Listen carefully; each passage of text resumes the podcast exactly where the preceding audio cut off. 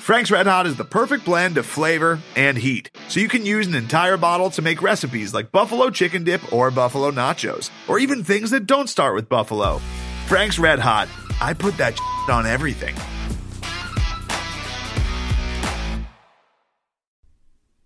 Hey, Craig. They sucked at shooting the fourth quarter hole, but it's the same. Another bank job. It eats at your soul.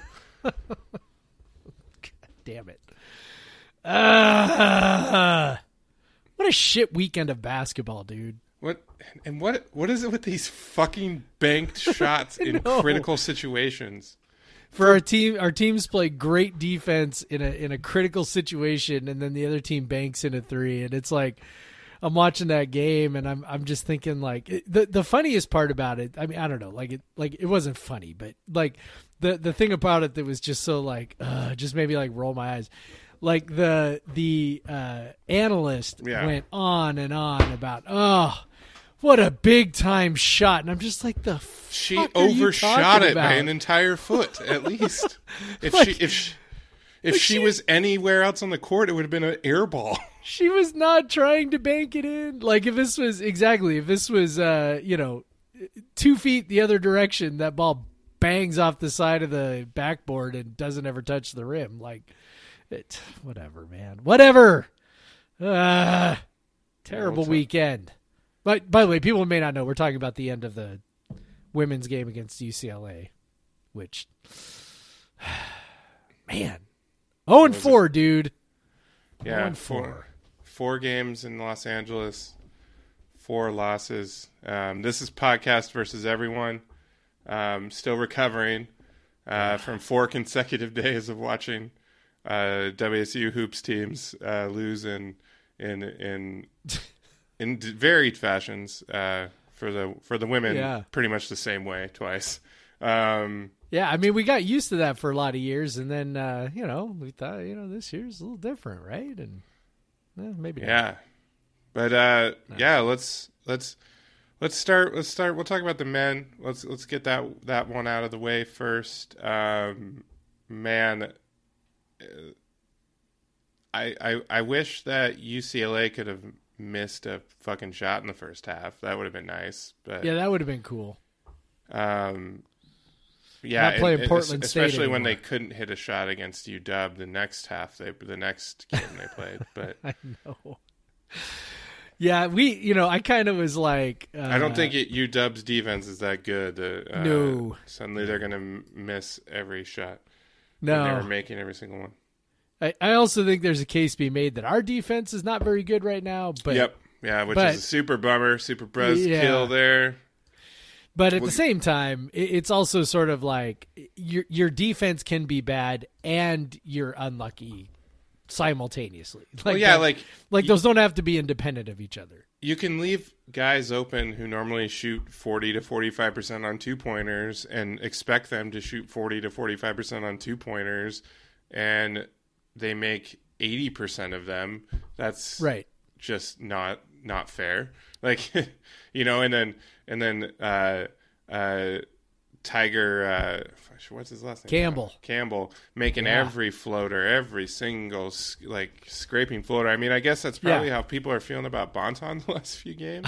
I guess. But- I mean, but, you were uh, like, he normally hits for you know fifty percent of his jumpers, and I'm like, great, he's seven of eight right now. Yeah, Like, right. And he's throwing these balls like 10, you know fifteen feet in the air to get him over the outstretched arms of our seven footers, and it's like swish.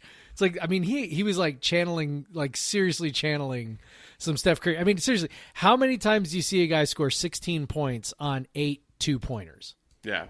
Actually, it wasn't eight two pointers. It was he had a couple. He hit a couple too. threes in But- the second half, which he that which that's the more frustrating thing. Like, going, oh, you're hitting threes now too. Yeah, like, so he was five of six on twos and two of two on threes and no free throws. Like he didn't even try to get into, like he didn't try to get to the rim. Like that yeah. wasn't which that's, his, that's did, usually his mo. He's not really Yeah. uh, to the rim guy. He's more no, of a to he's the a middle short of the guy, lane. crafty yeah. dude. Like that's cool, but it's like man, it's like damn it, you know. And then, uh, and then the one dude, uh, Kyman, who you know Who had been in a shooting funk. year. Been a shooting funk. Of course, he.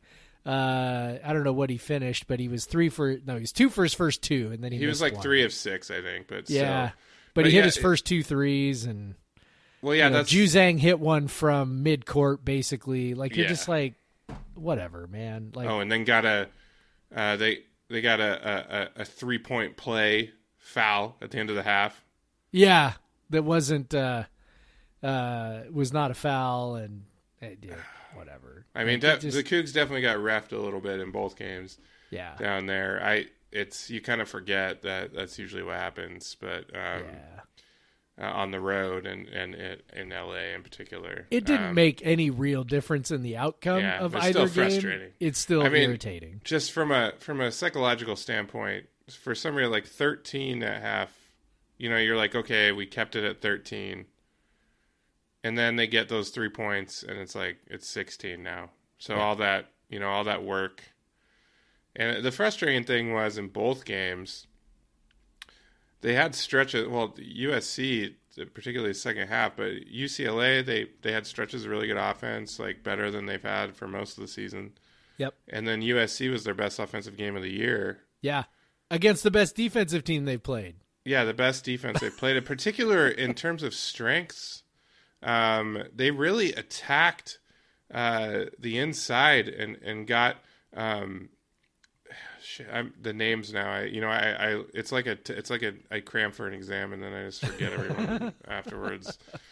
Are you Um, talking about USC? Yeah, Mobley, so- Evan yeah, Mobley. Evan Mobley. They got him Yeah, in yeah. foul trouble. You know, uh, Dishon Jackson was working. I guess whatever. The U- UCLA game. We're done talking about that. It was a piece of shit. I, I mean, it was just a shit show. Like, Yeah, like, like- UCLA just ran over that. By the way, and I think this, I think this bears saying, and maybe this is like kind of both teams, but I think especially UCLA. I, think UCLA is really fucking good. Like, well, they're and they're we can probably say about USC too, but UCLA, I think, has the ingredients to maybe be actually kind of special. Well, they have this. They have all those wings, and so that was the thing. I guess fine. I said we're not going to talk about. it, We're talking about it. So they have all those wings. They have all these six six wings, and they they all can score. And what we hit was a buzzsaw where all of them were scoring on the same day. Yep. Like and and then Tyger Campbell was going nuts too. Yep. And like so Jordan Riley really didn't have to do much of anything. And he's the one that killed us last year at the end of the game. Yeah. But it- but he yeah, so they have all these wings.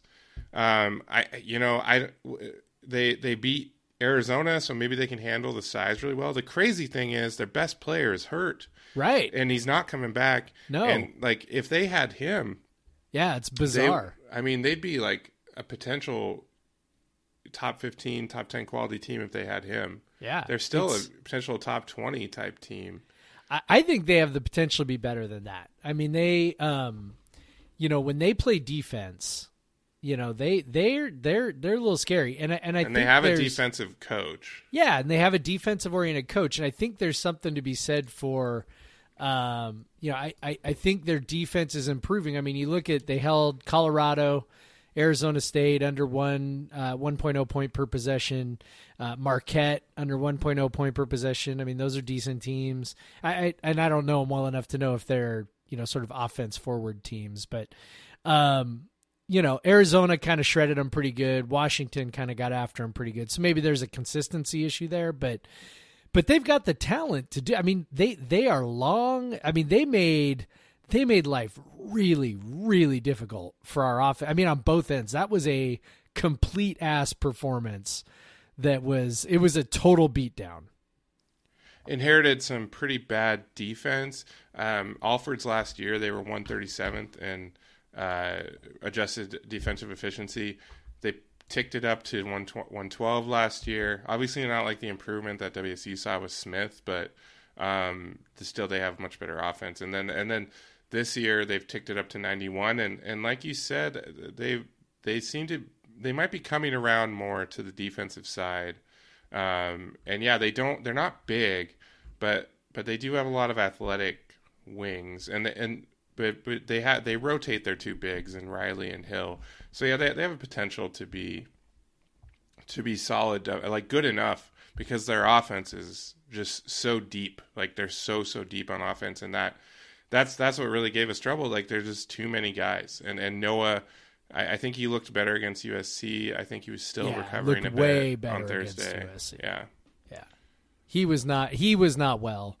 against UCLA, and that was pretty obvious. Uh, you know, like like good on him for being a gamer and going for it. You know, that's great. Uh, you know, wonderful job and and all that stuff. But um, you know, it's it, it was gutsy, but but not you know not real effective, right? And uh, yeah, it's I, I think that uh, you know our it's it's easy for it's I think it's been a little too easy for our fans to just be like, ah, oh, our freshmen are awesome, and you know we're on this, da da da, you know. And there was all the tournament talk. I mean, we indulged in some of that, right? Like, mm-hmm. hey, here's what you know would need to happen in order order for the the tournament to happen. Um, and and I think what we're seeing now is, uh, you know, what you and I have known all along, which is that you know freshmen. I mean, as excited as we are for these guys, um, it is really really hard it's it's a really small number of freshmen that are truly truly able to be um, seamless impact players in their freshman year. Guys and, like Evan Mobley, who are five yeah, star recruits who are exactly. going to the NBA next year. You're really talking like the top ten ish, maybe guys in a class, like yeah. maybe even less than that, honestly, um, of guys that are truly you know impact no no transition needed no like they are just ready to step in and be awesome uh, learning curve there's no learning curve whatever um, it's it's a group of somewhere between like eight and fifteen guys in really any given year, um, and these guys, as great as they look like they they will be, and the potential and everything else, um, I, I, have a. It just kind of feels like these three games: Stanford, UCLA, USC um, it, you know, it, it felt like they got an introduction to big boy college basketball. Mm-hmm. You know, where it's like, I mean, it, it's funny. It's like we look at, you know, we look at Efe and we look at Dishon Jackson and, and you know, and they're they're big dudes and they're athletic and you know, and Vova's a big guy and all that stuff. And then and then you see a guy like like Cody Riley, right? And and you just look at him. Yeah. And our guys aren't there yet, right? And and for three games now we've been watching. Efe had a better game against USC. Um, Dishon Jackson had a real nice game against USC, but you just saw like against uh, Stanford and UCLA, both Jackson and Efe were were really ineffective. Um, I think that uh, what did Jackson have? He had zero points, I think, against Stanford, if I remember right. He got shut out. Well, UCLA, particularly against Efe, um, doubled really well. Yeah, they just doubled him like crazy.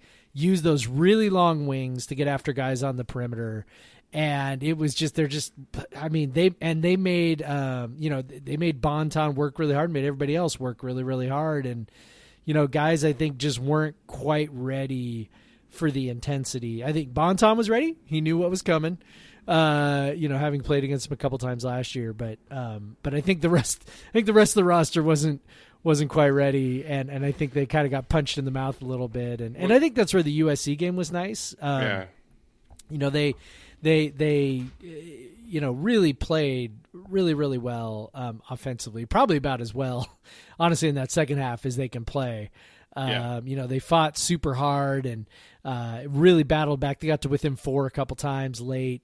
Um, you know, they, they just couldn't, they, they really couldn't stop USC. But um, but I think what you're seeing is, you know, they're, they're growing game by game, and you know sometimes you gotta get smacked around a little bit, and then you know you figure some things out, and um, I, I I think that their learning curve and adjustment when they do have these rough games, um, you know, honestly, they you know when we talk if we're talking about Jackson and Efe, um, I think they both played better against USC than I expected. I don't know about you, especially yeah. Jackson.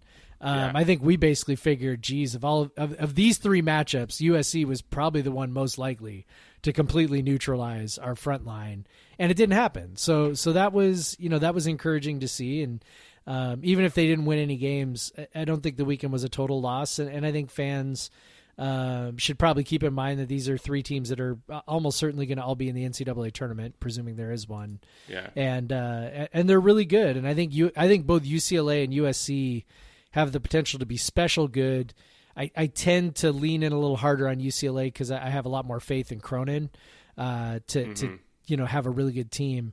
Um, still, still don't know what Enfield's doing. I, I mean, I'm like, dude, you got you got those guys. Why are you zoning? I mean, I, I know that there was sort of a reason why um, they had a weak link on defense that we were Yeah. we were sort of. Can we talk? exploiting. Can we talk about we that totally for a can but it's like but it's yeah. like if you're if you're andy enfield like why are you and you got the like why like why the zone and their zone wasn't good either so it's just sort of like i, I don't know like i said I, I said this last week on the show i, I like I, I don't have a I, I don't have a lot of faith and and i don't have a lot of uh uh belief in andy enfield as a coach but you know they're they're very talented, so they could they're definitely like a second weekend team. Uh, UCLA, I think honestly, I, I'm I'm not I don't feel weird saying I I think they've got the potential to make a Final Four type run. I re- I really think they're that that they have the potential to be that good. yeah. Um, so But yeah, go ahead and talk about USC and So Noah Williams. So it was funny. At, uh, the whole reason they went zone is because Noah was just destroying this Drew Peterson kid, like just obliterating him, like getting to the cup. Like I, I think it was a couple possessions in a row. He just took him to the took him to the, the cup and, and scored with ease, and uh, and was just talking shit up and down the floor. Um, you know, you saw Peterson get a little. You know, he he's a talented offensive player, so he he hit a couple shots, but he also forced a couple that he missed, and there he's definitely getting in his head. But then of course the refs are always watching Noah. He gets that tech, so there's two points. Um, you know, in, in a game that, like you said, they got to four, and then they had another that that call on Tony Miller that flagrant foul. like, oh my god! it was bad enough that they called a foul on it. Like, okay, fine, you called a foul. It was one of those. You, I mean, there you wasn't say- even a foul. You, you say it all the time. It was an assumed foul. yeah, Um, but the guy just missed the dunk, um, and they gave him a break. Like, and so you, when you see it, Tony at most great his hands graze the guy's back, like like would give him the chills or something. I don't know. So like And- I wasn't listening to the broadcast. Like did they ever say and I realize some of this isn't even like they, they don't even hear these things now because they're so like the announcers are way away from the court. But like did they did they say anything about what why it was the call? Why they No. called a flagrant? Well, no, Don, Don MacLean was li- like livid to the point of not talking.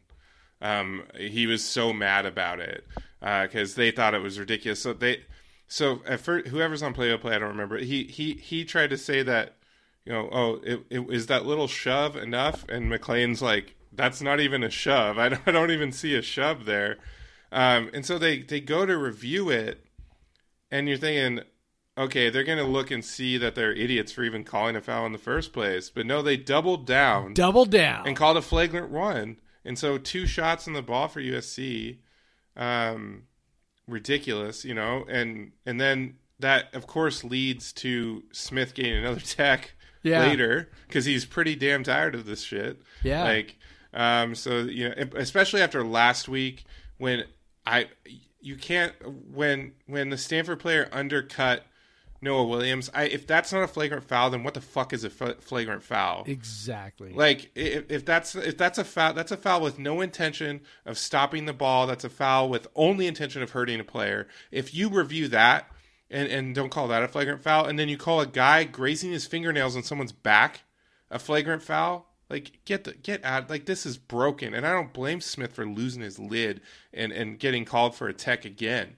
Because it's nonsense. Like, I, I, what what did what did uh, Noah feel in that moment, seeing that play, and then No like kidding. thinking like what the hell happened you know because we saw noah tweeted after the game last week like he tweeted all caps exclamation point flagrant foul that's like Yeah. one, one of his tweets so yeah and we're lucky that he played this weekend i didn't even think he was going to play and he played really well against usc Yep. and uh, i mean he's a second half guy at this point i guess but uh but yeah, that was just complete nonsense. So you're looking at you know four points right there from that Yep. tech and that, and that those flagrant free throws. Yep. Um, and it's ju- you know in that game makes a difference. Uh, you know with the refs you know going after Noah because he's you know talking shit to a poor little white boy. I guess I don't know. Like I, players talk talk shit to each other all the time. Like what did he say?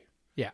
Like I, I like I, I just can't imagine like like why why as a ref do you have to listen to that? Like why does it even matter? It may, you know, to be honest, some of it may be coming from the fact that there's no fans. Yeah. You know, if we're if we're being completely honest about it, um, the fact that there are no fans in the stands means everybody hears everything, and you know, officials have rabbit ears. You know, they just they they hear things and. Um, but that's the thing where the, the, official has to choose to want to listen to that Yeah. because Oh, I he, totally was, he was agree. he was staring right at them Yeah. and like looking at Noah's mouth and like just waiting he was itching to call Yeah. the tech yeah, and like so he had made a predetermined he had predetermined that he was going to call a tech on Noah he was just going to wait for him to say it and Yeah. it's like it's like okay like guys like talk crap both ways all the time. Noah is obviously you know that Gary Payton type where he's talking it all the time, but it's still like it's it's a basketball thing, man. Yeah. I don't know if maybe it's, he was it's silly. like maybe he was saying something hyper offensive. I don't know. Like, like maybe but i don't know man it's it's it's a bummer that um you know that that came into play it's it's it definitely came. They got two point. They got those two points like right when WSU was making a move. Yeah. it put a real damper on a run, and you know Yeah. it's it's hard once you start getting a rep i mean we all know that um you know it's it's it can be tough to shake a rep and to be honest i kind of like i kind of thought maybe noah was shaking that a little bit um you know early in the year i mean look the guys being- yeah. Yeah, the guys who officiate the non-conference games are the same guys who officiate the conference games. So um, early in the year, you know, he wasn't didn't seem to be getting a lot of those, you know, ticky tack foul calls. um, you know, didn't wasn't getting flop calls like he got last year. Was was drawing some charges. Like, like honestly, it seemed like all right. You know, maybe maybe this is going okay. And and now it just seems like yeah, no, it's back. You know, now when we're playing Arizona and Stanford and UCLA and USC, now all of a sudden, oh, he's he's talking too much, and and that's a problem. Or um, you know, whatever. So it's it's frustrating. Um, I you know, I I am honestly I'm a little surprised uh, that Smith has gotten teed up a couple times. Um, I know he's fiery. Like I know that Yeah. about him for sure. Like there's no doubt about that. He's definitely a fiery guy. Um, he definitely uh, is an emotional guy. Um, wears his emotions on his sleeve. I think that's part of the reason why his players, you know, love playing for him. And I also am a little surprised that he lost his composure a couple times on on the ref. So um, yeah, I, I think that's a pretty decent. Um, I, I think that's a pre- maybe a pretty decent approximation of just how bad he feels like they're being treated right now. Because um, I, you know, he Well, I mean, plenty like, of we- opportunities to get teased last year and he didn't. So We, we we've seen it with F, uh, Efe where they just at they've they have they, they seem to have corrected that a little bit, but they were just calling so many assumed fouls on Yep. him for it's for it's refs longest time. calling you know we, we joke about this all the time. It's refs calling what they think they're going to see rather than what they really actually saw. You know and so they anticipate a thing that's coming and then they blow their whistle rather than just actually watching the whole thing go through. You know they they blow their whistle the millisecond it looks like the contact's about to happen. Um you know instead of actually thinking you know hey let me let me kind of watch this through and then i can make a decision afterward and you know and then of course they also love uh, their charge calls uh, forever and ever and ever and you know it's i don't know i mean i don't want to get too far on the refs because it's, it's not like not like the refs are the reason why it happened but um, Yeah. but it always it, it's it is always it's always super uh, annoying. Um, I, I think if we talk a little bit about what's actually going on on the court, that's that's troublesome and problematic. Um, turnovers, I think, are kind of the big one right now. Yeah, turnovers, Uh, we're giving the ball away a ton, and we're not taking away really ever. Yeah, uh, yeah, it's it's it's double. Those two things are a rough combination. Yeah, and turnovers we've seen multiple times directly negatively impact the defense. You know, they're they're giving up transition buckets because of it because they're doing you know they they do like an, an annoying amount of live ball turnovers and stuff and uh, even though the steal percentage is not uh, it's pretty high I guess yeah ten percent um, but yeah so they're giving away too many live ball turnovers and, and plus it you know just bad passes and uh, you know just things that just don't need to happen often. It's like a guy trying to make a play too much. Um, and it's not like it's not Bonton all the time. Like people, you know, people see Bonton most of the time because he's the one that has the ball.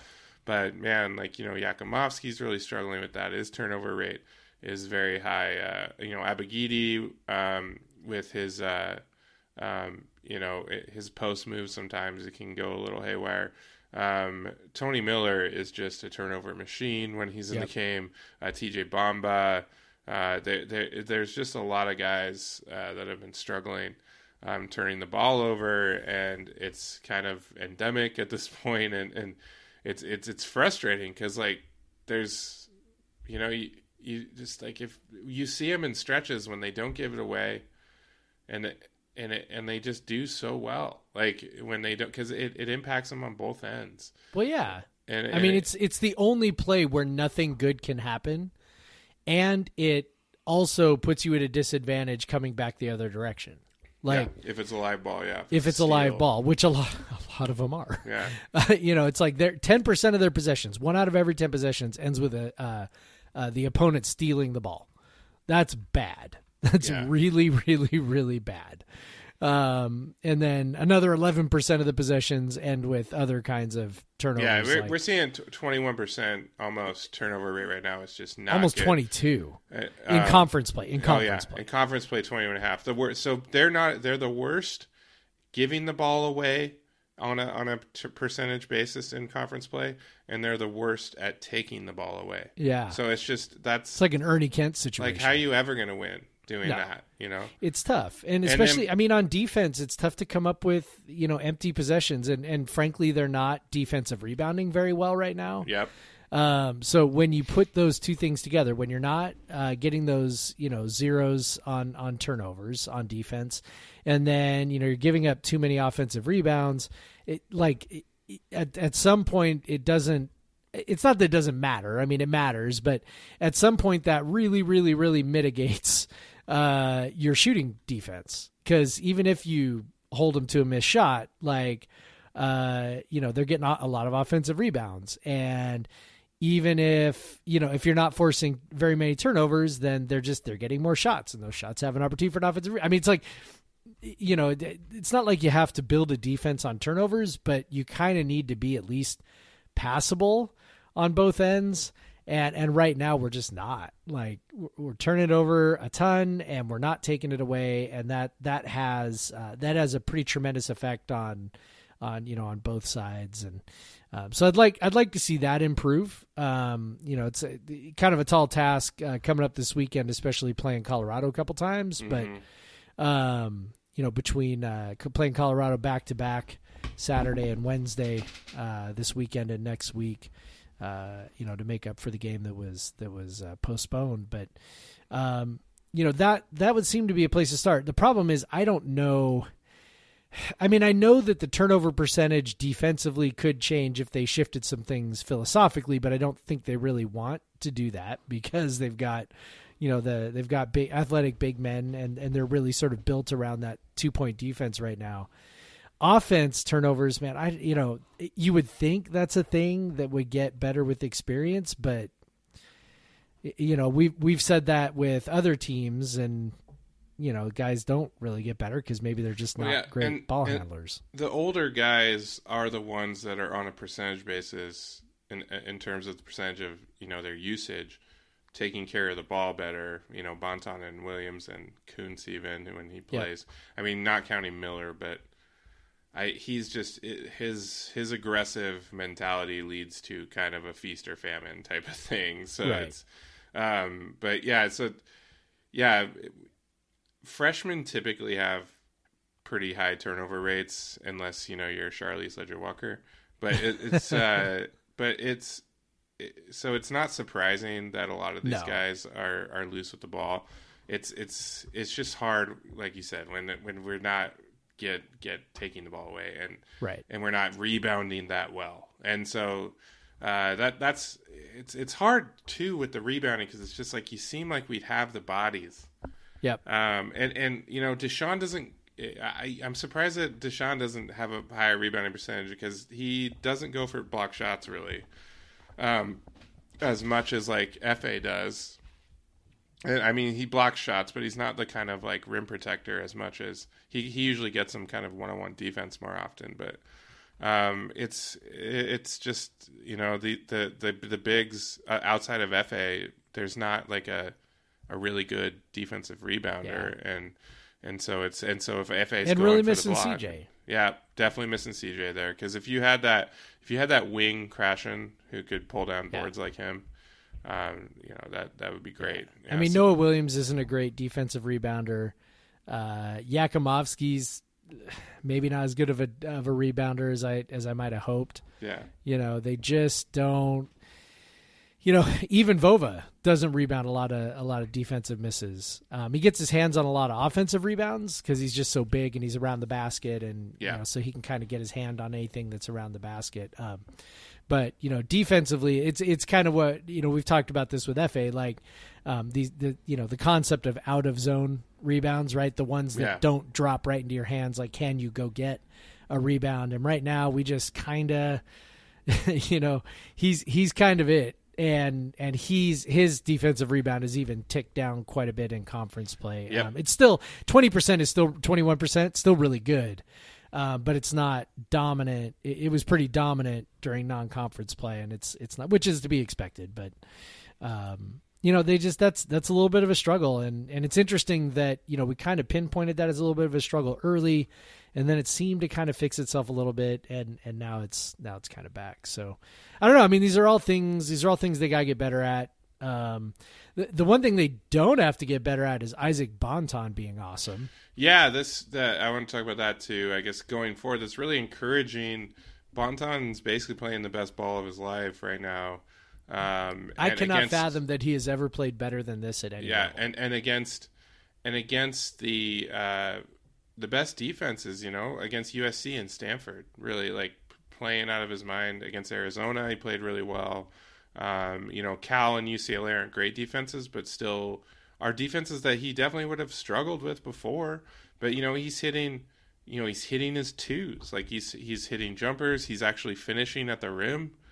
And then he's hitting threes at a very high rate. You know, I wouldn't expect him to keep hitting threes at that rate, but if he, I, I do think he could definitely be like a forty percent three point shooter. i mean he's only a tick above 40% Yeah, you know he's at but, but I mean, like in the 40, last like, 44% in the last three games, he's Yeah. like, or last. i'm just saying games, in conference play Yeah, but that yeah, that's from the first two. But if you look at the last three games, he's like yes he's just Yes. uh, unreal. Yes, um, but uh, you're still missing those free throws, though.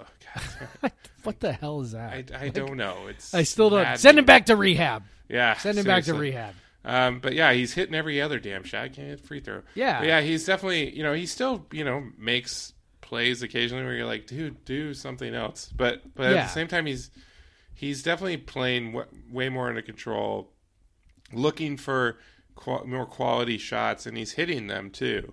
And yeah, I th- he only had two turnovers against USC, and that's with like he was dominating the ball against Yeah. USC, and eh, he had the ball most of the time, and he was putting himself in like stress situations where turnovers can happen, and he wasn't turning them over.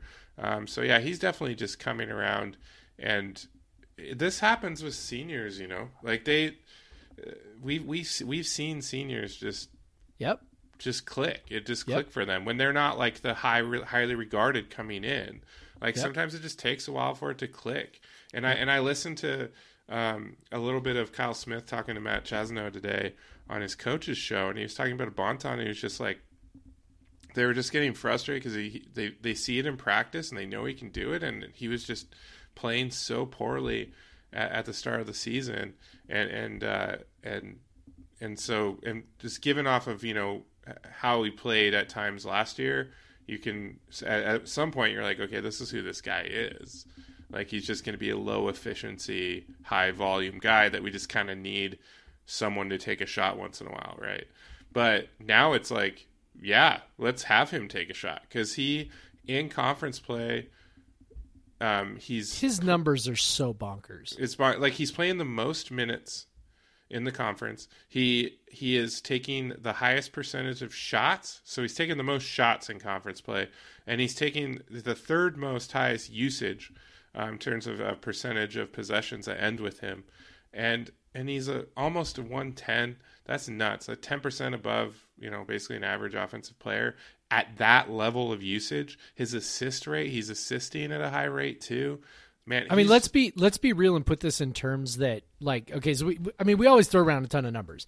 Like let's put this in context. This is Klay Thompson production. yeah. I mean, Like that's I don't know a better way to describe it to Yeah. people other than to say what he is doing right now is Klay Thompson production. But with assists too. Like it's, uh, I mean, Klay Thompson had assists his, his final year, his junior year too. But um, so I, I, they don't have the conference only play like numbers for Klay, but but Klay was definitely at those like level of pos- usage, Yep. and so um, And it- efficiency. and, and, and efficiency. So yeah, like his his junior year, and so and and so he's definitely he's playing at a like I say, you know, he's all conference right now. Absolutely. Like if Yeah. they if they voted today, like he better be on that team because he. Yeah. I can't imagine there are many players playing better than him at the at just the high rate and high number of minutes that he is playing. Like it's crazy. He's only at eighty percent minutes for the whole year because he missed an entire game. Otherwise, he might be ninety percent for a whole Yeah. year, which is crazy. Um, yeah, and he doesn't seem to get tired. no, he's yeah. We talked about it last week. I was worried about it, but man, he just motors and motors and motors and just Yep. never quits. He has he just he has that competitive Yep. fire, and and that's what you know. Last year after the Oregon State game, the Clay Day game, which uh, you know that was I think it was yesterday, the one day anniversary, which is nuts. It feels like a decade ago. Um, Yeah. uh, but he, you just saw when he locks in, when he wants to, like when he is, he gets that fire. Like he wanted to put on a show, and he did. And now he, he's in conference play, and he's basically playing every game like he did in that Oregon State game. And it's it's really fun to watch. He's very fun to watch. If you have any like, if you're you're tired of him, if you're sick of watching him play, um, and, and I get it, and I get it. Like he was just not good for so long this year. Um, but what he has done against some really good defenses in the last five games, like, is just so so impressive. Um, really, since the second half of the Arizona game, really turned it on, and he's just you just gotta appreciate a guy playing at this level because it's it's not it's it's unique. It doesn't happen very often, and like, and by the way, he can come back next year. Yeah.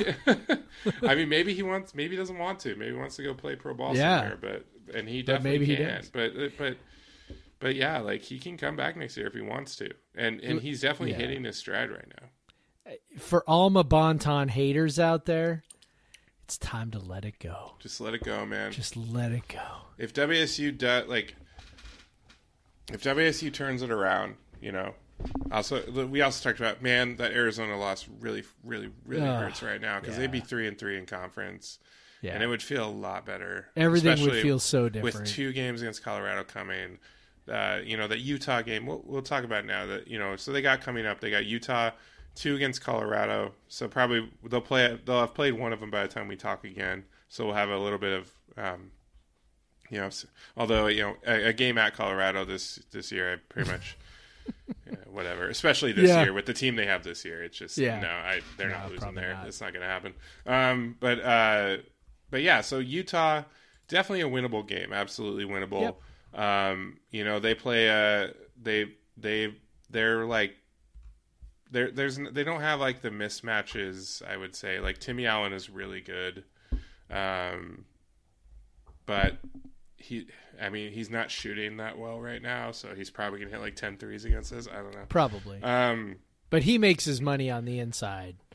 And Yeah, that's that's where this yeah, that's where this game is going to get interesting because you go, okay, you know, this is uh, strength on strength, right? Where mhm. um, their offensive strength is is two point shots. You know, they don't shoot a lot of they don't shoot and a- not turning the ball over, and we're not turning the just- ball over. Probably just not going to turn the ball over in that game. Yeah, so they don't shoot a ton of you know they don't shoot a ton of threes because and partly because it seems like they're quite bad at it.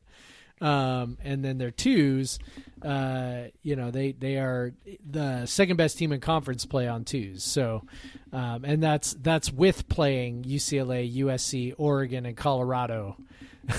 their first four conference well other than the first one to open the Yeah, year. I wouldn't take their. I well, I mean that cow loss is bad, bad, bad. Anyone losing Yes. to Cal this year, it's bad. Like that's yes at home at home. That at home just that just doesn't make sense to me. I like was Bradley back or no? I don't know, No, he wasn't. Like what? I have no idea how that happened. I didn't watch it. That just makes no sense to me. yeah um, real inconsistent team it looks like yeah, Um, yeah. Um, you know but when they they when they're good they're good when they're bad they're real bad they got you know mollywopped by byu lost by two to ucla now that was kind of though when ucla was just kind of starting to figure some things out um you know but then lost by 18 to usc lost by that six was to the UCLA game. Like did, new year's eve Yeah, I was. That was right after Smith got hurt. Might have been. Like it was like the. It, Yeah. it, it was the game he got hurt. I want to say. oh yeah it might have been you're right yeah, it might have because he only played 22 minutes in that game, so I'm pretty Yeah. sure that's the game he got Yep, hurt in. yep, that's what it is. Um, and then you know they, you know, seven point loss to Colorado. You know, okay, and then they beat Stanford, and you're like, well, shit. You know, they beat Stanford. Yeah, how do you then, how do you have a weekend like it's just nuts that you have a weekend against the Bay Area game, Bay Area teams, know, and you beat Stanford and you lose to Cal. Yeah, I don't know. I don't know what happened. I, I don't know. I have to go I'm back not even gonna try and figure it out. And yeah, you know, it's college basketball, and, and it's also college basketball in a very weird Yeah. year. Um, but yeah, it's just uh, they. I mean, they're they're pretty. Uh, they they're they're pretty deep team. I want to say, like they use a lot of guys. Um, it looks like it. pretty pretty deep. really, Timmy. Allen's the only guy who plays heavy minutes.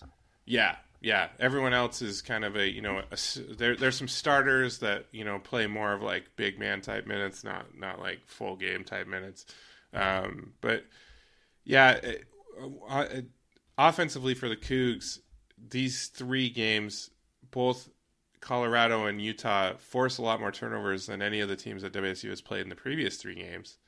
Um, so you're kind of like hold your breath, like man, if we're turning the ball over against teams that really aren't trying to take the ball away from us, Right. uh, what's it going to look like against teams that are trying? And we've seen in the past, you know, we saw against um, what was the uh, was it te- one of the te- Portland State that played pressure D um, full court, and a couple of the teams they played full court, and and they struggle with those.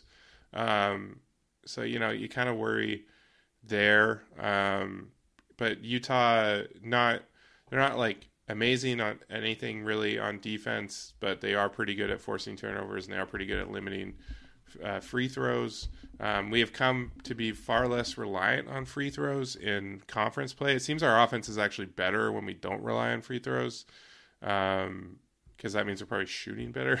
Uh, I do like I do like that Utah is not a very good defensive rebounding team because when when this squad wants to grab O boards, they can. Like they they with Fa and Dishon and and Vova, and then you know you know um, Jakimovski, some of their guys are they're very good offensive rebounders, and so that might be a a, a place for WSU to kind of uh, nudge up the efficiency in this game. Yeah. Yeah. Uh, Colorado looks super tough. Uh, they uh, So yeah, they're they're good at a lot of things. So c- WSU gets two games in a row against probably the best, like one of the best teams in the conference. Actually, the best highest rated KenPom the men do, and then the the women get two in a row against Stanford coming up soon too. So like, play the play what- the Imperial Death March. yeah, but so yeah, Colorado. Uh, like I, I'm glad we have the first one at home. Yep. Um, but yeah, McKinley Wright is annoying. Like I feel like he's been in college for a hundred years, and he's he's just always gotten a little bit better every year. He was good as a freshman, and he's just been good every other year. Like I, I guess this year he's gotten just more efficient. Yeah. Um, A lot more efficient. yeah. Particularly, it looks like his turnovers really have ticked down. Like it, and he's making a lot more twos, but his his kind of one bugaboo was turnovers before, and he's not really turning the ball over much this year. Um, yeah, he's just Yeah. really good, really tough to stop. It's that it's that senior thing you were talking about. You Yeah. know, it's just like I mean- you, know, you play long enough and The dude is six foot tall and he's shooting sixty percent on his two pointers. That is incredibly annoying. I looked at his at the rim numbers too. He's like at like sixty five percent at the rim. Like it's well, and he nuts. and he doesn't um, draw a lot of fouls either. Yeah, like just- typically when you see that, you see a guy who draws a lot of fouls, and he doesn't, which is kind of weird. Yeah, he's Very he's gonna be a tough guard. I'm guessing Bonton's gonna be guarding him, so Bonton's gonna have a tough guard. Yeah, there. maybe Noah. yeah, maybe Noah just to kind of, kind of maybe hope the the length gives him trouble. Yeah, They- maybe. They got a real good freshman that comes off the bench. Um, you know, that's how you'd want to use your good freshman because he's Jabari Walker. I looked at me, you know, he's pretty highly rated, but about as highly rated as like Dishon Jackson or Andre Jakimovski. But you know, it'd be a lot better for those guys if they were coming off the bench thirty five percent of the minute. You know, Right. coming off the bench On a really good team. 18 minutes a game or whatever, you know. Yeah. And he's just been really good, and he'll probably give us trouble off the bench. You know, he's 48% on threes, 56% on twos, like just I think what I'm most excited to see is uh, watching our uh, our big men contend with Evan Battey, yeah. and hopefully none of them end up getting squished by him this year. Oh man, just he was these these wide. Where, where can WSU get one of these guys? These like wide six eight These six nine six eight guys. dudes who are as wide as they like are Jordan tall. Riley, Evan Battey. These just wide Yeah. dudes. These these not big but wide, well, not tall but wide. Yeah, Uh, you know, like they normally associate with like the mid majors. They always got these guys, but then when you got to get like Battey, who's more talented than you'd find Yeah. those ones. Um, yeah, he was rough last year. He's just gonna, he's just gonna be a bug. he's super low. annoying. Yeah, I don't like watching him play. Maybe other people do. I don't, maybe other people have a soft spot for overweight, you know, shortish big men. Um, their but he's annoying. their seven footer hasn't played in a long time. Um, so I don't know if he's still hurt. You you always you never get the update on the injuries for these guys unless Right. you're like a super super following the team. Yeah. Um, so he, so you know, I hopefully he doesn't play again because he he is uh, he could be a bother. Um, but yeah, they, I mean, they're just. I don't think it really matters though. Like they're they're a lot like you know UCLA in that they just have a lot of dudes that can fill it up. Yeah, and they, they- and crash that- the glass Yeah. and they turn the ball over. They sorry, they don't, Don't turn, the, turn ball the ball over, over. and Yeah. they turn you over. Um, They rebound well, Yeah. both ends. Um, you know they force they force a lot of my, my guess is this so they're with their turnover situation on defense they don't force a lot of steals they're they're like Yeah. ninth in conference play in steals but uh, second in non-steal turnovers and they are 11th in average possession length on defense so i'm guessing they get you know they, they sort of grind you down yeah, on defense until you have to Right. you know make a decision either you throw it away or you have a shot clock violation or or whatever Yeah. Um, so I'm I'm guessing that's what they do. So uh, definitely going to be interesting to see you know how we how we try and attack things. Their shooting defense isn't great. Uh, It's not bad, but it's it's pretty middling overall, um, and they don't block a lot of shots. So they really just kind of they just kind of grind you and make you execute. Um, They don't and, let you know, if get- you can execute, you can get a bucket. But if you don't, you're you're not you're you're you're not only uh, not gonna you're you're gonna have some turnovers, but you're also not getting an offensive rebound. They they're crazy good on the defensive glass too, and they don't put you on the line, so they really don't give you any of the easy stuff. Um, you know that that sort of sustains a lot it's, of offense. it's pretty interesting. They give up uh, as a percentage of points. Uh, the most points on two pointers in conference play so far, which I, which doesn't super vibe with like their some of their other stuff. So um, I'm curious. I'm gonna I'm gonna look up some uh, um, some of their kind of uh, their hoop math data here, uh, just to see you know what the percentage of shots they give up at the rim. What you know if they, if they're just forcing a lot of mid range, and so teams are just making a lot of mid range shots because that's all they have. Because overall their defense is is good. well, they're not real tall.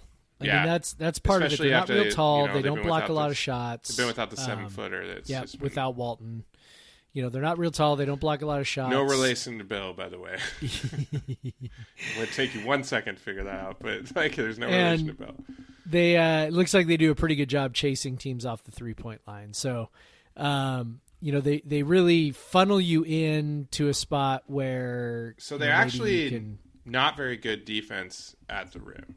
They Yeah. they they have fifty six percent field goal percentage at the rim, which is not. I mean that that sounds not a lot, but in grand scheme of things, like people miss a lot of shots at the rim. Like WSU gives about about fifty percent, like forty nine to fifty percent. Um, so fifty six percent is putting you way in the bottom half, like well into the bottom half of com- Yeah. of, of college basketball, and they actually give up. Uh, 39% of their shots at the rim. So teams they that is probably where you can you can find some kind of unguarded shots at the rim with them. And so hopefully maybe this is it you know if you know if we look theoretically at the possibilities of an upset, what does it look like, you know, right? I it's always always going to have a high percentage of three pointers hit, always always. Yeah. And then I think you'll see if if we're pulling an upset here, which would be a huge, huge, huge upset given like in terms of KenPom, like they're Yeah. thir- they're 13th and we are 129th.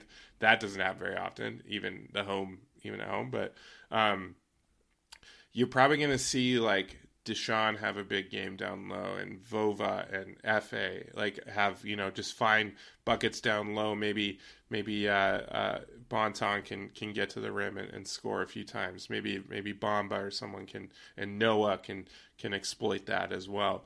Um, that's what it's going to look like. They're going to have to make a high percentage at the rim. You know, probably like 60 to 65, 70 percent at the rim, and then they're probably going to have to hit like 35 you know, forty percent from three, and, then some other weirdness. I mean, and then don't you know, maybe turn turnovers. Like keep Yeah. the turnovers under twenty, probably twenty percent. Um, Keep the turnovers low. Uh, you know, maybe you get lucky with some offensive rebounding. Um, you know, I mean, those kinds of things. You're just you're going to need a little help probably in those ways. Their their defense is really dependent. It looks like on choking out shot volume. yeah, um, and that's which is by the way a really a really sound strategy you know taking Yeah. the ball away a little clean up the defensive glass i mean actually that was um, that was the recipe for wsu last year Yeah. uh, when when they were particularly you know un- they were undersized around the rim uh, you know, which Colorado they're not- is now. Yeah. yeah, and they were not good at you know defending the paint. They were not good at defending a lot of things. But what they did was they took the ball away, um, and they were really good on the defensive glass with CJ. Um, they didn't put you on the line that much, and it's you know you can do wonders if you, even if you were allowing the other team to make shots, um, you can do wonders by making sure they never get a second chance or Well- that they never get the first chance.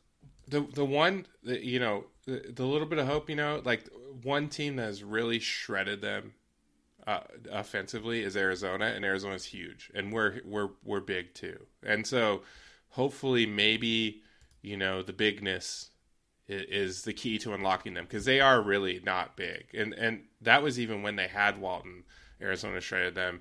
They're they're probably I don't know I don't know. I don't know what his injury was. He could be back but even if even with him it's him and then everyone else is under six eight. So Yep. um, someone's going to be one of our six ten dudes is going to be checked by a six seven guy, and and so um, you know hopefully we can exploit that in some way, and, and you know maybe the way that Arizona did. I don't, I don't know they, but of course Arizona, yeah. So Arizona was.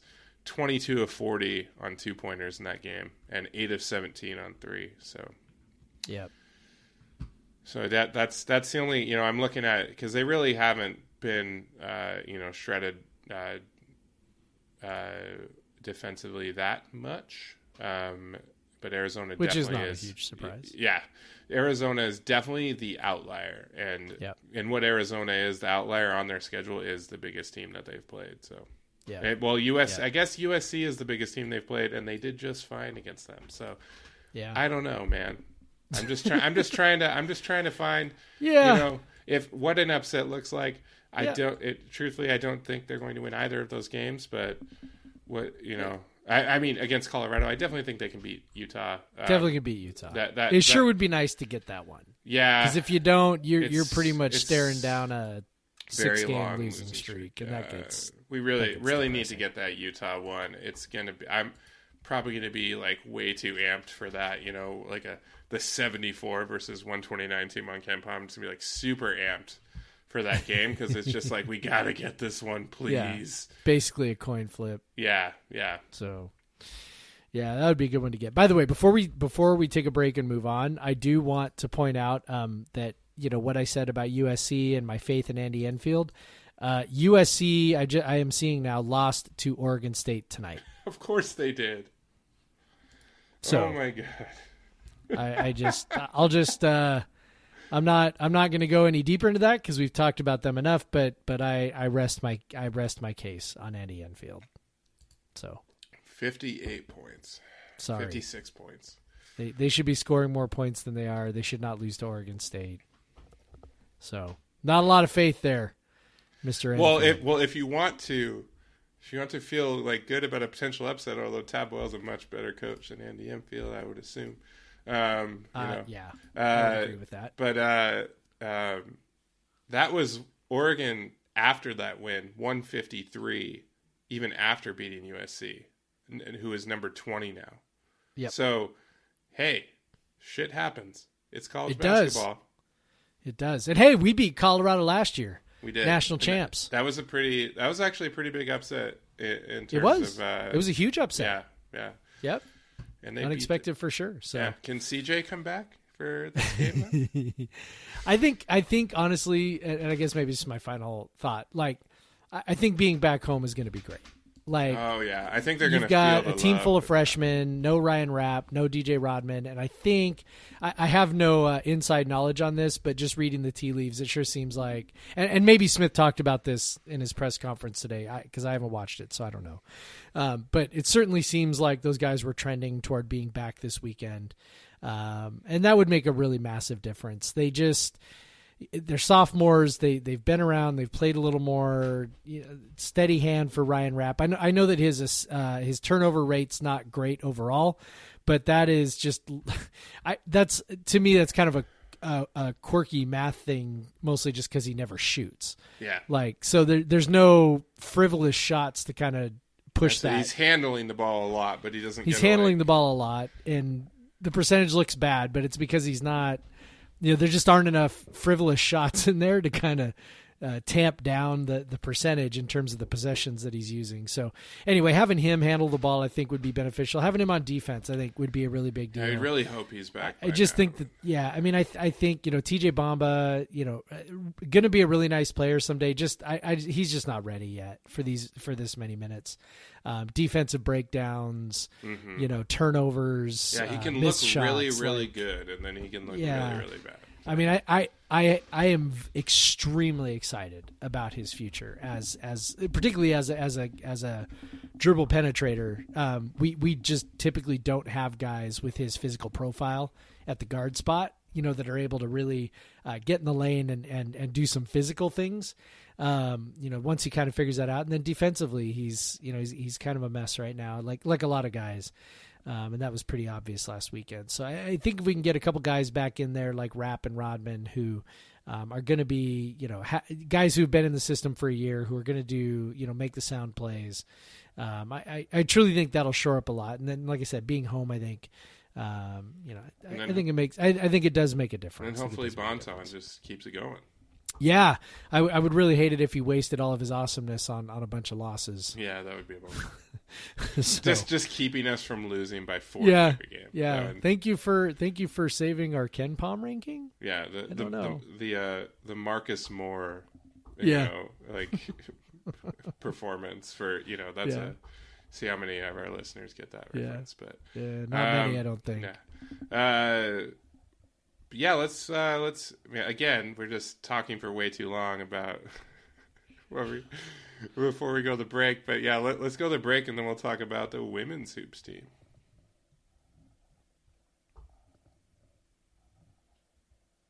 All right, we're back. All right. Well, Another depressing weekend. well. Let, let me talk about this beer I'm drinking. Just because you're not drinking beer, you weirdo. Yeah, I know. I didn't make it out to Tacoma this weekend either to get, to get the the beer. the special gift. But I, uh, I got I have a I have another tasty one, another barrel aged barley wine, which I I like to go to a lot. This one's in a nice little twelve ounce can from Threes Brewing in uh, Brooklyn. Uh, Okay. It's called Sound of Exclamation. Uh, yeah, barley wine Wow. aged in bourbon barrels. Great body on this. Real like it's a real. It's kind of a sweeter barley wine. A lot of like raisin in there. Um, some good like yeah, real good, real good like sweet caramely notes. It's very tasty. Um, Threes is uh is in like I said in Brooklyn. I've been to the brewery. It was after I had a lot of beers at Other Half, which is pretty close by. It's like about a little less than a mile away. It was they're not hard to get between the two. And uh, I went to Threes. I had beers there and I had food there. I can tell you, I don't, I don't remember a lot about it because uh, I, I may have had a few beers at Other Half Brewing before No. going. Um, I was having a good time that night. Um, I miss my work trips to New York City; those were a lot of fun. I will tell you, like, there is, you know, New York City and San Francisco probably too. You just the, the fun of those cities in, in terms of craft beer is just like there there there are more breweries in New York now, like in the actual city, and some really really good ones.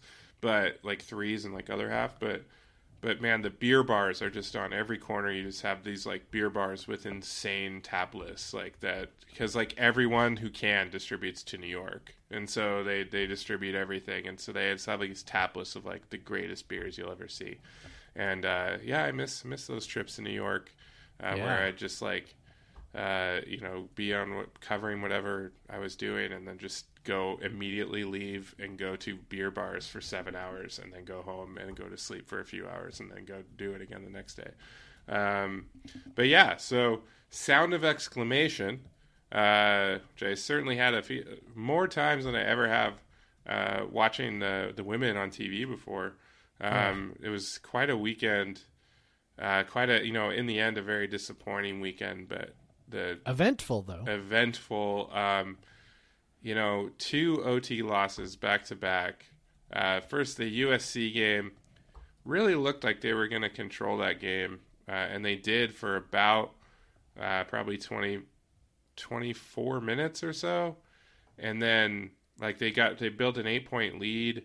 Um, they just kind of had held the lead the whole game, and then USC just went on a huge run and and ended up taking their own like 12 point lead. But this team, man, they just don't. You know, Charlisse Leger-Walker definitely has like a sort of a god mode that she like activates late in games because she plays like pretty. You know, she she doesn't she doesn't force things. She just kind of lets the game come to her for like most of the game. But when the team needs it, like she just kind of turns it on. Like you can definitely see her aggression when she uh, needs it, and she's very impressive. And you know, plus you know they just hit shots and they uh, they really lock down defensively when they need to, and that's against USC. You know, they really limited USC down the stretch, and they were able to come back in that game, um, get the shots they needed.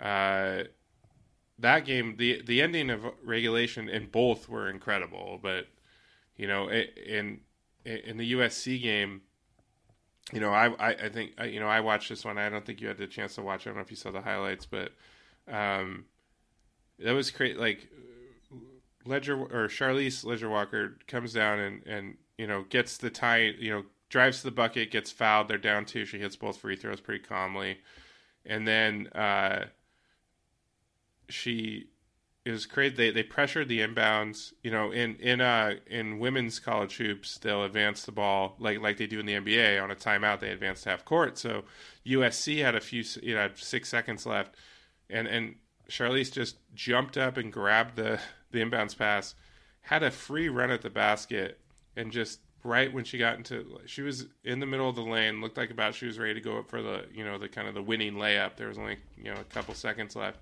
got the ball poked away and had to heave. But man i thought talk about a sound of exclamation. When like i just screamed like charlisse! Like right Yeah. when she go or go charlisse! Like when she stole that ball. Um but yeah unfortunately they just uh bella Murekatete fouled out early in the overtime and and they're just defense that fell apart and they couldn't they couldn't stop USC, and and even though uh, Charlie's hit three threes in the overtime, they they just couldn't couldn't hang. But yeah, Yeah, I mean, couldn't defend. Couldn't defend. I didn't get to watch the USC game, uh, but I did write the recap, running the running the uh, the basically just trying to write it off the play by play, and Yeah. I was like, You're like, what the hell? real?" You know, messaging us like, what what happened in this? I'm like, what What's even happened on here? I know. I, like, it- oh, we determined, by the way, that USC had screwed up their play by play. Yeah, that everything made a little more sense after that. But yeah, super bummer. And then you know, and then UCLA. Uh, you know, they they just looked for most of the game. Uh, so I did get to watch that one. Um, and most of the game, really, they just looked tired. yeah. Like- couldn't no lift on their shots. Yeah, and they and by the way, they gave it a great effort on defense. Like they were from from the tip. They they were not um, you know getting outworked defensively or anything like that uh, because they were tired. But but the offense was definitely suffering. Like the legs, the shots were short. Uh, you know, just things just did not look uh smooth and you know and that happens from time to time and they had already played played two consecutive overtime games I think I think Krystal Leger-Walker was started like one of eleven or something yeah in that game. so playing two consecutive overtime games leading into that and and obviously there's some um you know college maybe it's not quite the same as playing two consecutive overtime games in the NBA or something but still Yeah. it's you know two games and you know so and, well, and, and Charlisse just- like Charlisse and Krystal like don't come out of the game. yeah they, she- played 47 played- minutes or yeah, something Yeah, Krystal played 44 and Charlisse played 45 in the first game, Yeah, and then and then I don't think either of them came out in the second game. Yeah. So I'm watching this UCLA game and I'm thinking, well, you know, it's a bummer. Like, eh, but totally expect UCLA is really good, like, you know, top 10 team. Um, you know, so you just kind of like, yeah, you know, it's a bummer. And, you know, their defense is playing pretty well, but they just can't make any shots and, you know, whatever. And then the fourth quarter starts. And apparently, uh, all of a sudden, uh, God mode engaged. Like it just was sort of like they just started clawing back and clawing back and clawing back, and and and it was really what it was was UCLA just wasn't scoring. Um, and it's not not, like they make were. a field goal for the Yeah. first nine, almost nine minutes of the. They pr- almost got shut out in the fourth quarter. They ended up scoring five points. Um, and, three and of those. If, if not for the bank three, they might have gotten shut out because Yeah. they only their only points after that, or maybe they had one free throw before that. I can't remember. Yeah, it's, it was. yeah. Uh, it was wild and it was funny. Like I jokingly It texted you and was like, score, I like our chances if UCLA doesn't score for the whole fourth quarter. Ha ha ha. Yeah. And then like it came really close to happening. So uh huge guts, huge guts to get that game into overtime. They really should have Oh, won. Man, that, so you know. So the one, so first of all, they they they clawed back, tick, took the lead with just over a minute to play. Charlisse went to the rack, scored, and then um, I'm sorry, it's charlie's I keep saying charlie's like it's just you know I gotta gotta cure my verbal tick there, but it's uh, but uh, it right after that, you know, they they have UCLA pinned down, take a tough shot at the top of the key, bank three. And then they come down and, and they set up a great play. They get Bella a, a nice like mismatch on a on a guard down low, and she just misses the bunny, and you're like, this is over, bummer. Uh, but UCLA misses the free throw, misses the one of the free throws, so it's a three point game. And man, like I was kind of pissed because UCLA there's what there's two second two two seconds left. Yeah, I think exactly two.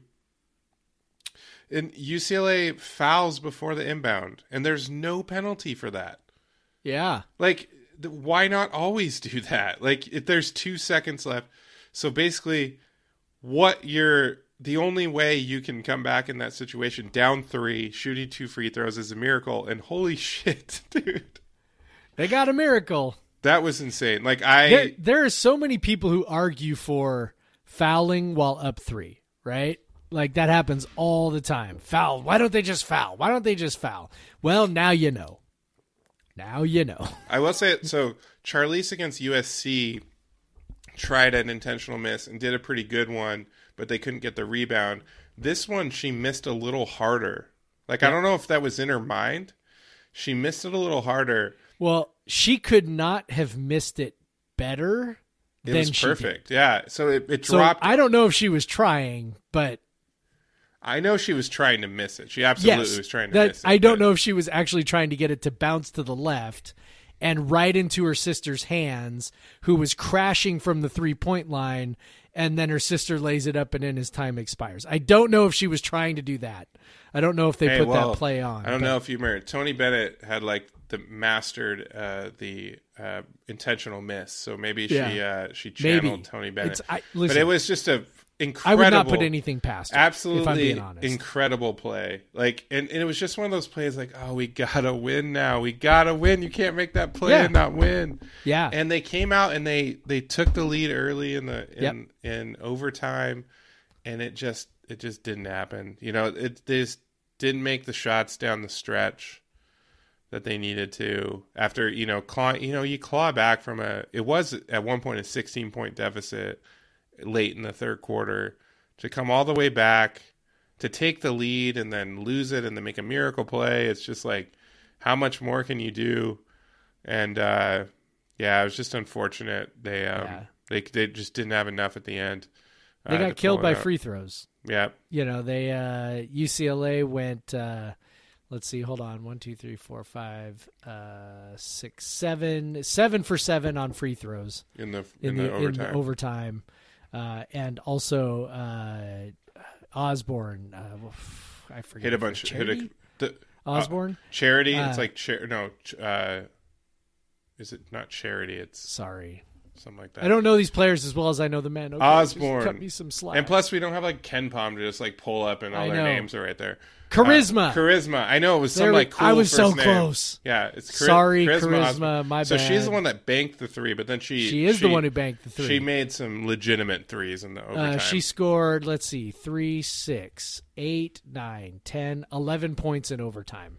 yeah, Yeah, it and it was her. Um, she had an and one that Yep. was uh, that was kind of the killer. yep, Um, and then uh, you know, then we missed a shot, or sorry, had a turnover, and then there was a fast break with a foul, and and then UCLA went up four. Um, you know, and then uh, free throw for WSU, and then a couple more free throws for UCLA, and then a three pointer at the buzzer to make it look better than it was. But pretty pretty interesting. Uh, both rough, man, rough. both the women and the men had a make it look better at the buzzer three pointer in, in Yeah. the last two games of the weekend.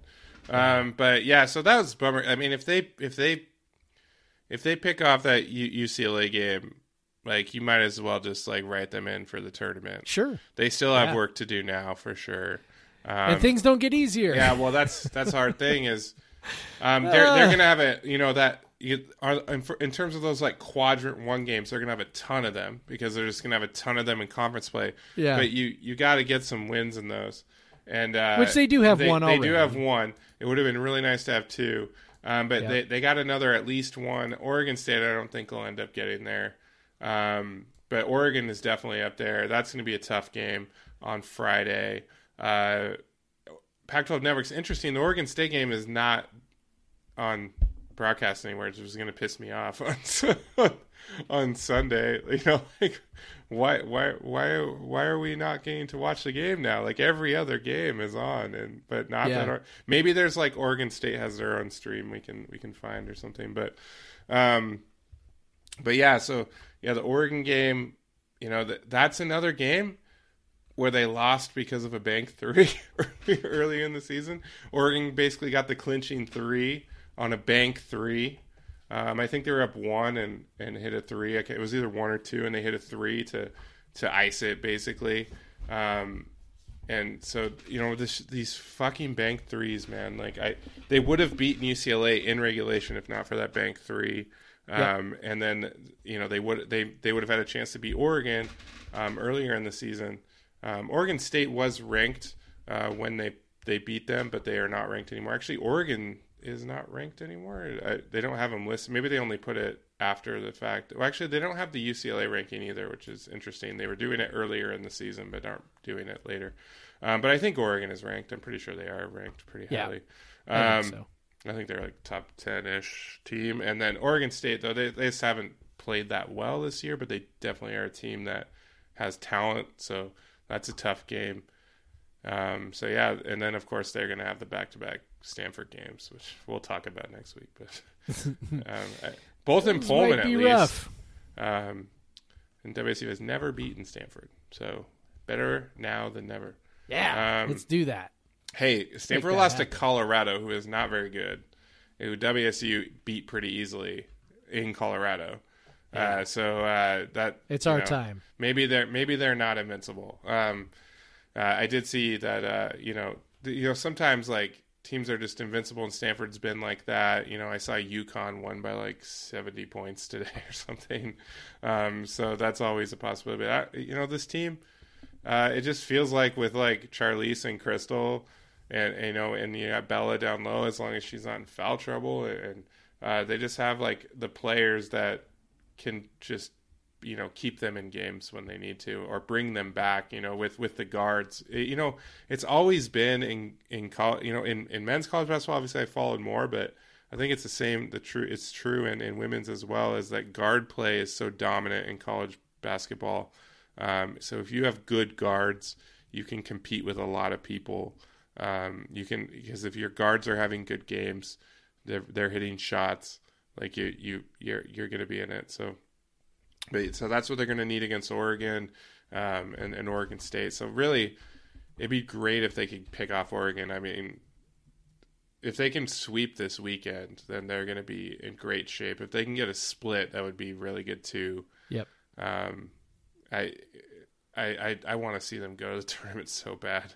Like at Yeah. this point, I'm I am so invested in this team. Like I I can't believe like how I was my I, I was losing my shit for that UCLA game. Like I I had kicked my daughter's blanket at one point and she got very mad at me. um, I think after the bank three, and I was I was yelling Yeah. at the TV. It- it- mind you, this is what at like you know the middle of the day on a Sunday, and she's just like playing with her toys in the living room, and I'm standing up in front of the TV and screaming at it. And uh, she's just like, "Daddy, what's wrong?" And uh, but um, yeah, so that was so. Um, I'm having a lot of fun with this team. They're pretty great, and I hope uh, I hope they can keep it going this weekend, and you know, kind of build keep building that resume. Uh, you know, building that resume, and and to eventually break that very very long tournament streak.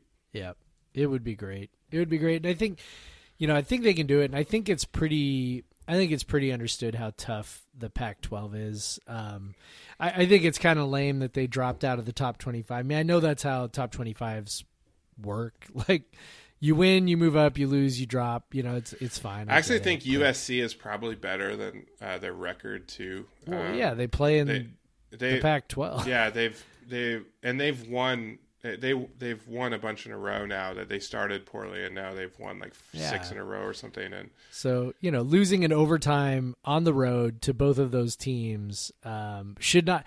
If if you're like, if you thought WSU was a top 25 team before, I don't know why either of those results would make you think they're not a top 25 team. But like I said, we know it's pull momentum.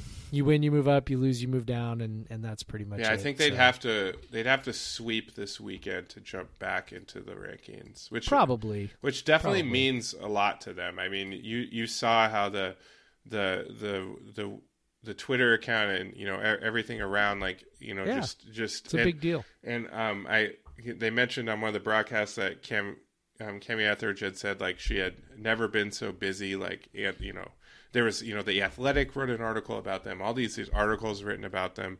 Um, so uh, which is really cool. Like WSU's women's team has never had that sort of attention. No, Um, nope. and I mean their men's team has rarely had that sort of attention. So it's it's really cool to see it. And I you just gotta you, you hope that they can you know that's the only bummer is you gotta you gotta keep getting the wins to keep that momentum going and and to kind of build that resume. And so you just hope you know because just playing the tough schedule at this point is not going to be enough. They're they're definitely gonna have to win the games.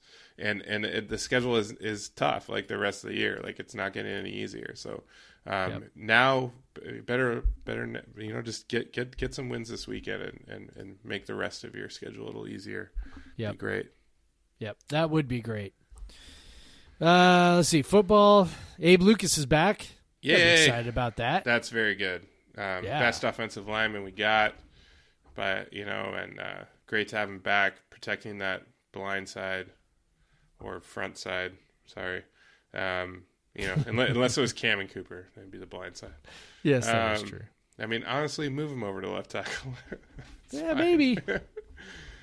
Don't worry, we I'd be Liam. okay with that. Liam I know it's maybe not that easy, but Liam Ryan coming back. Uh, I don't know. Sometimes, like some of the NFL guys make it look okay. Like the tackles will switch like because of injuries, and it doesn't seem like that hard. But but yeah, Yeah. kicking, you know, kicking out. That you know, ki- especially I think it, the hardest part is is pass blocking. You know, Yeah. kicking out. You know, yeah, that technique is Yeah. is pretty different when you flip sides. Yeah. Footwork is you know flipped.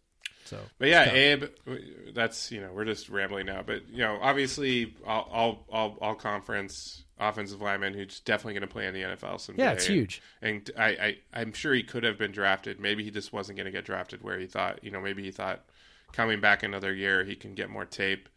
You know, pr- honestly, like probably some more tape doing some different types of blocking that he wasn't doing under Leach uh, will be helpful for him. Yeah, Um, so, uh, yay! And then uh, what else we got? We got a, a transfer cornerback from Michigan State. yeah. Um, is he playing right away? I can't. Uh, I think the assumption is that everybody's going to play right away. yeah, cool. So yeah, so uh, Chris Jackson, uh, great. Uh, He's got a good name. Yeah, great name for WSU. Does he want to play wideout? I don't know. yeah. Uh, maybe. I don't know. uh, but yeah, um, first of all, I gotta say, um, I, I- I dig these uh, these Michigan State jerseys that they the that are on like the, the photo that we used. Like, Oh my god. like Ugh. you don't like them? Ugh. I think they're horrible. Oh, I think it's cool, man. It's like it's like uh, it's basically like an Oregon jersey, you know? I guess, except like way worse. I don't I know, man. I think it's pretty good. I like the bright Ugh. colors. The the neon like the greens just like it, I don't know like how this is possible, but it seems like the greens just clash. Like like they just like to my eye they don't really go together, but anyway. I don't know. And Michigan State this is the thing. Michigan State's got a classic look already. Yeah, they shouldn't fuck with it. but- Like they've got that, you know, the Spartan logo, the the green and the white. Like I mean, it's a good classic look. And then, so why are you throwing a a highlighter on your, you know, on your uniform? But yeah, so whatever. To each their own. So uh, he's gonna have some, uh, I don't know, you know, much, you know, much more, our, our much more kind of basic jerseys, which I like a lot. I, I like what we're doing with our jerseys right now, Yeah. but they're basic. There's not going to be any highlighter. Um, No. You know, uh, no, yeah, no bright, bright colors. Uh, but yeah, he, uh, he's gonna, he's already on campus. He's uh, gonna participate in, in, you know, spring ball. Assuming I, I assume we're gonna have spring ball at this point. Uh, seems Yeah. seems like we're just like full steam ahead, is gonna do everything at this point. Seems like it. Yeah. Um, uh, and and if and if you're Charles Barkley, then well, he says that the NBA players should get their vaccines first because they pay more in taxes. I Oh yeah, that makes sense. did you see that? No, I didn't. But that So, sounds like but- something stupid that he would say. Yeah. Um, but anyways, but these guys don't pay taxes because they're uh, they don't have they don't get paid. Um, uh, but they uh, but yeah he he wasn't like a full time starter for them. Um, but a lot of a lot of Michigan State players transferred when Mel Tucker. Uh, Yeah, seems like there was a, either a falling out or a purge, depending Yeah. on I guess how you look at it. So, yeah, I mean depth is good. He was a high three star kid. Um, I mean, know, which basically is better than a lot of our you know Yeah. what our corners come in are. So I mean, basically, if we had signed him, he would have been one of the highest rated players in any of our classes. So, yeah. um, so that's great. You know, depth is good there. Um, you know, the secondary was, you know, again, a, a you know, a problem. Um, you know, so just some depth there. I don't know if they're, you know, thinking of him as a corner or potential safety. Um, it's tough to say. We did lose a safety today. Tyrese Ross Yep. announced he was transferring Yep. out. You know, I Maybe those two are related. I don't know. could be. Um, I think it's probably more just related to. I, I think Ayden Hector is locked into the spot that Tyrese Ross was was trying to win. Right. um, and and that you know that that's that's a tough deal. So I get it. Um, you know, I don't know where he's going to land. Best of luck to him. Um, you know, seemed like a good kid. Seemed like a hardworking kid. I always, I always had a uh, I, my my dreams of him were always that he would be a Kam Chancellor type safety back there. You know, just knocking people over left and right. But um, that ain't going to happen. So you know, good luck to him and uh, you know, it'll be interesting to see how the secondary shakes out. I think I think you know Watson and Hector have locked down two of the four spots. Yeah, for the sure. other two, you know, I don't know. Daniel Isom was was kind of a mess for most of the year. Um, Someone's you know, got to play. and George. Hicks was George. Hicks, I mean, in fairness, like George Hicks just Hicks just got thrown at constantly because Yeah. no one ever threw at Jaylen Watson. So. Yeah, yeah. You know, so uh, you know, kind of getting back to the senior thing. I think you know we go, oh yeah, maybe it clicks for a senior, and it it kind of maybe didn't click for either of those seniors this year. So uh, it'll be interesting. Well, they have an extra senior year. Yeah, and then now they have an extra senior, year, so maybe it'll make a difference. I don't know, uh, but you know, uh, can't can't ever hurt to add a guy with uh, with you know Division One experience, uh, you know, to a to a position of need. So, so those things are good. I mean, we you know we talked about the quarterback last week. Um, I don't think we ever really talked about the linebacker from TCU uh, that ended up you know transferring and signing. So that's another guy, uh, another guy that we've added. Um, and he he looks like a middle linebacker, which cross our fingers. Let's hope he can play.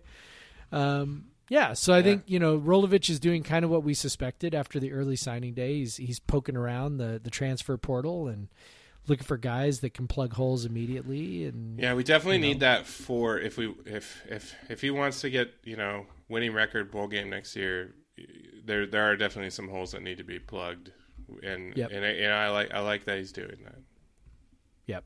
And I and I think those, you know, quarterback. I think I think we both can agree that you know quarterback play could improve from what it was this year. So whether that's uh, de Laura being better or whether it's you know this kid from Tennessee, uh, you know, taking that spot. You know, I think I think we both can agree that quarterback needed to be better this year. Um, I think we both can agree that linebacker needed to be better this Yep. year, and I think we both can agree that the secondary needed to be better this year. So I'm all for it. I'm all for all three of these.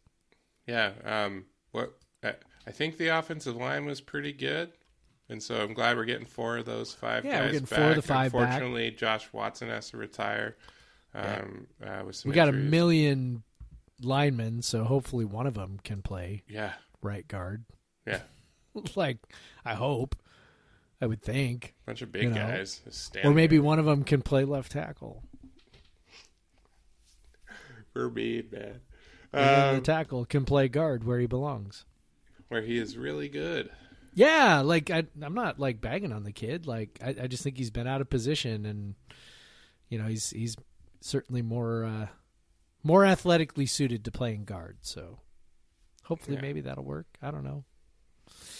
I don't know. Anything else? I don't know when you when you said that more athletically suited to playing guard. We had talked about basketball for so long. I mean, like, I just I envisioned Liam Ryan playing guard, Crossing someone Yeah, over, taking it to the rim, dunking on somebody. three hundred pound just dude. Do you just- think he can dunk? I think he probably I, can. I I think most uh, six foot five football players can dunk. Yeah, yeah, I tend to think so. I, I've I definitely had to uh, guard um, Calvin Armstrong at the rec center before, and he could dunk like not impressively, but he definitely could. Like you're not a small man, but you're not Calvin Armstrong. Well, yeah, I, he's basically we're the same height, but he is he's like quite a lot stronger and larger. um, well, when, when when I was in college, he was about hundred and thirty pounds heavier than me. like he's, it was not fun. Like it was not. There was this like.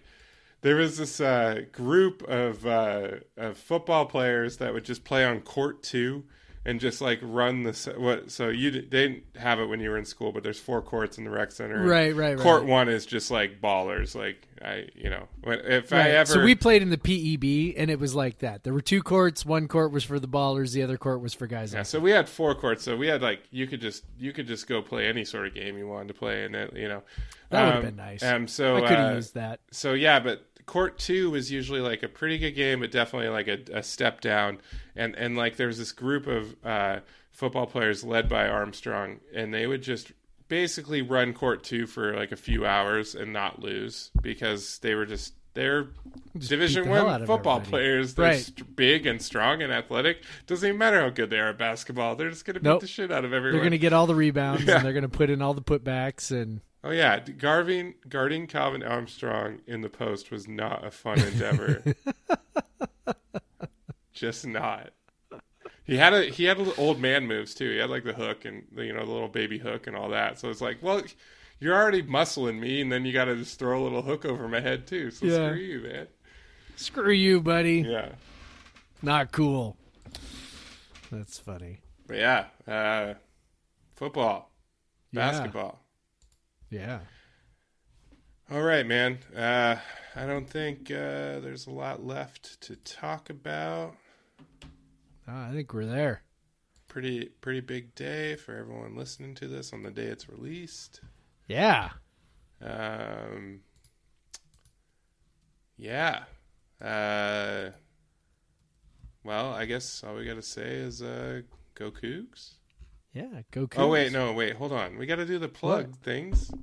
Oh, we'll, we'll We're so bad at it. this. You're the host. Do it. Oh, fine. I'm just like the. I'm just. I'm You're just, just, like the, I'm the host. who- You're the guy that talks most of the time. Yeah, um, yeah. Except for the, you know, if, if I watched a game and you didn't. Um, That's true. Uh, yeah, fo- follow us on Twitter. I'm at the Craig Powers. Jeff is at Pod VS Everyone. Um, I you can email me. Crap, I haven't even checked it. Maybe I'll just check it live right now. Um, you can email me um, at podcastvseveryone vs everyone at gmail.com. People have been emailing us. Uh, um, actually, so uh, Mark, you sent a question about uniform designs. Uh, we'll get into that next week. We didn't really get it, unless Jeff, you feel like talking about uniform designs right now. But nah, we'll we'll, get- we'll, we'll put that on the we'll put that on the ledger for next week. Um, That so- sounds good. so thank you for that uh, question, Mark, and we'll, we'll get into that. Um, uh, so um, we we kind of we mentioned the, the football uniforms today, but um, and we know that Jeff does not like those highlighter uh, state ones No, um, from Michigan State. I do not. Um, don't worry, I don't think that will ever happen at WSU. Um, but yeah, so yeah, give it you know rate us five stars. Uh, su- subscribe if you listen to this and you haven't subscribed to it yet. Um, and uh, we'll keep rolling through this basketball season, and foot, you know we'll have spring ball to talk about. It's gonna we're gonna be Yeah. busy. Yeah, do it. We're talking about women's hoops now. Like that feels that feels an extra like half an hour. So like, yeah, if we have no problem giving you these hour and ha- hour and a half episodes, hour and forty minute episodes over and over again Yeah. every week. All right, all right, man, Jeff, for for real this time. Go Cougs. for real. Go Cougs. Black Lives Matter. Black Lives Matter.